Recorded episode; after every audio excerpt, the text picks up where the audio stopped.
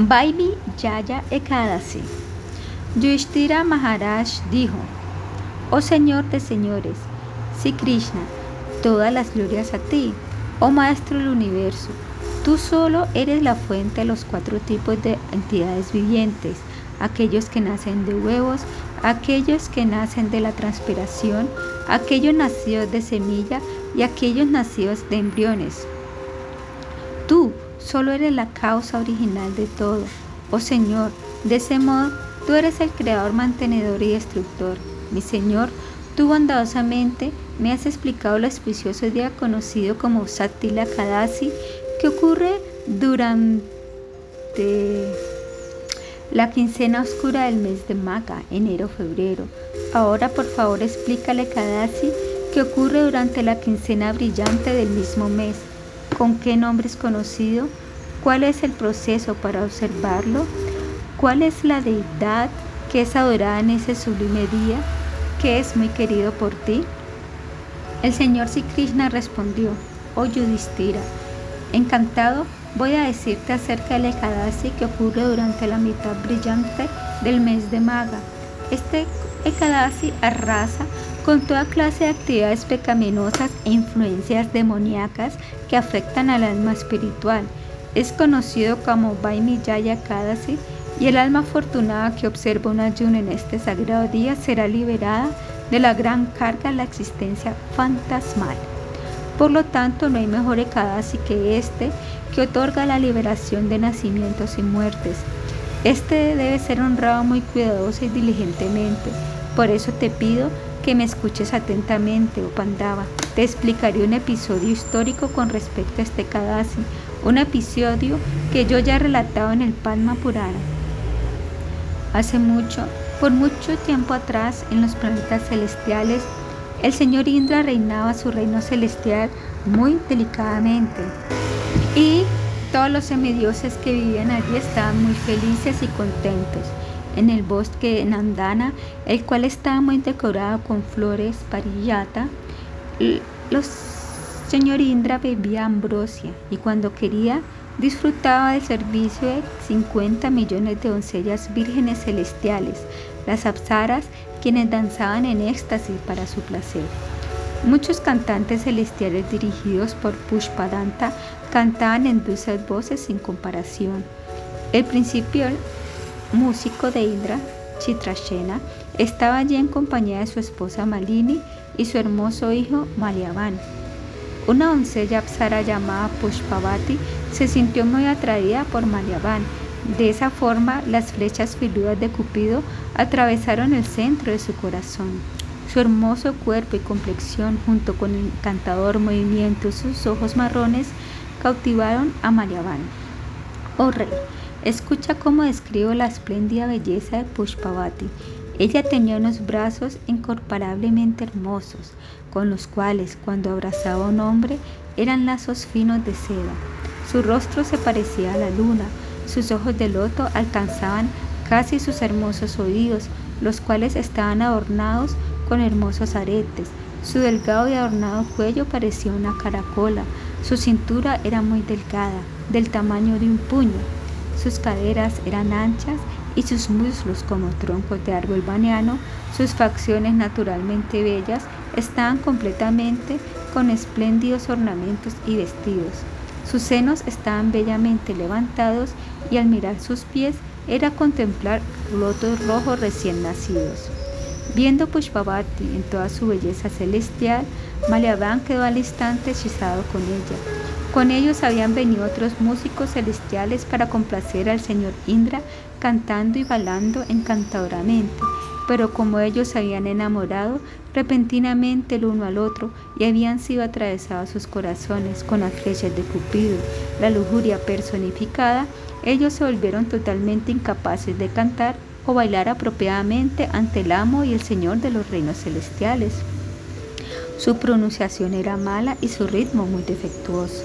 El señor Indra entendió la causa de los errores al instante. Ofendido y furioso por el descompás musical, se molestó mucho y gritó: «Ustedes, tontos inútiles, creen y pretenden cantar para mí con estupor de petulencia. Ustedes se están burlando de mí.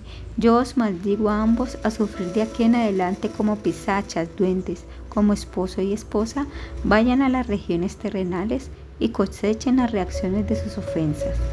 Quedándose mudos por esas duras palabras, Malyavan y Pushpavati se enojaron y cayeron del hermoso bosque Nandana en el reino de los cielos a las cumbres de los Himalayas aquí en el planeta Tierra. Inmesurablemente angustiados y con su inteligencia celestial vastamente reducida por los efectos de la feroz maldición de Indra, ellos perdieron sus sentidos del gusto y del olfato, incluso el sentido del tacto. La superficie de los Himalayas era tan fría y la altura, la desolada nieve y el hielo eran tan miserables que ellos no podían ni siquiera dormir.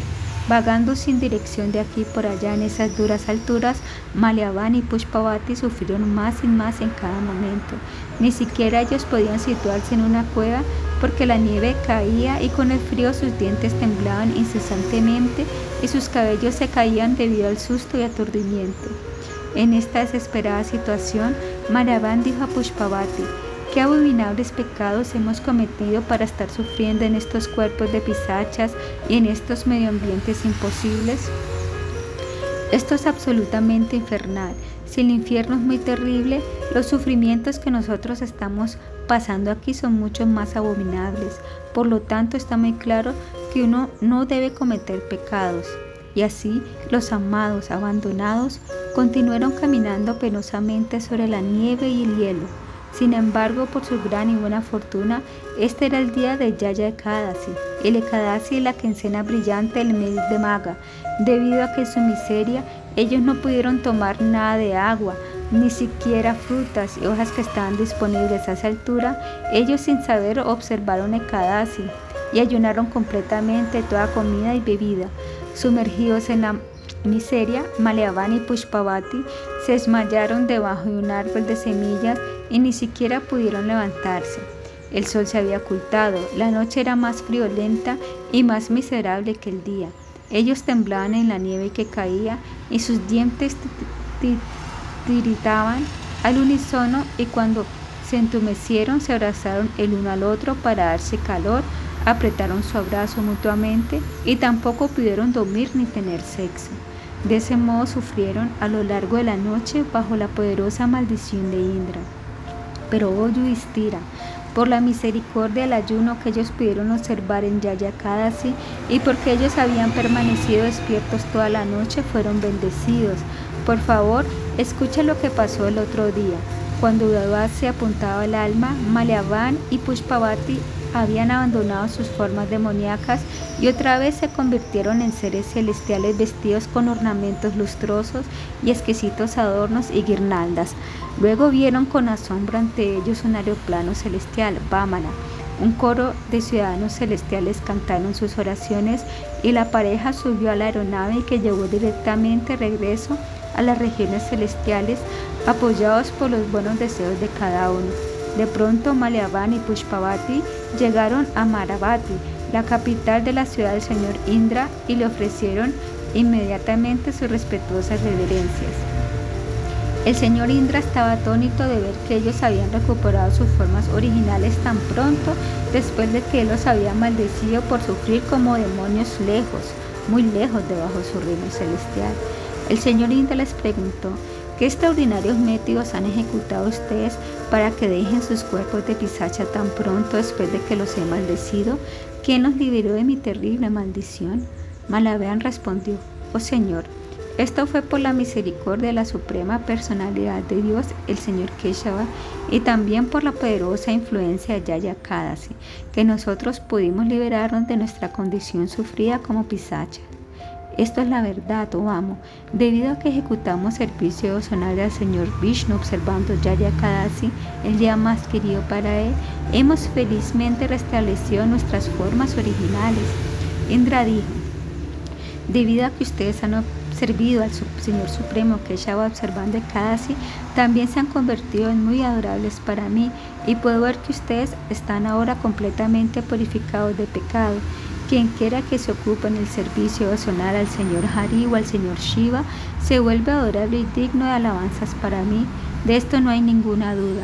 El señor Indra entonces le dio a Malyavan y a Pushpavati libre rienda a divertirse en cada sitio y en cualquier parte de los planetas celestiales.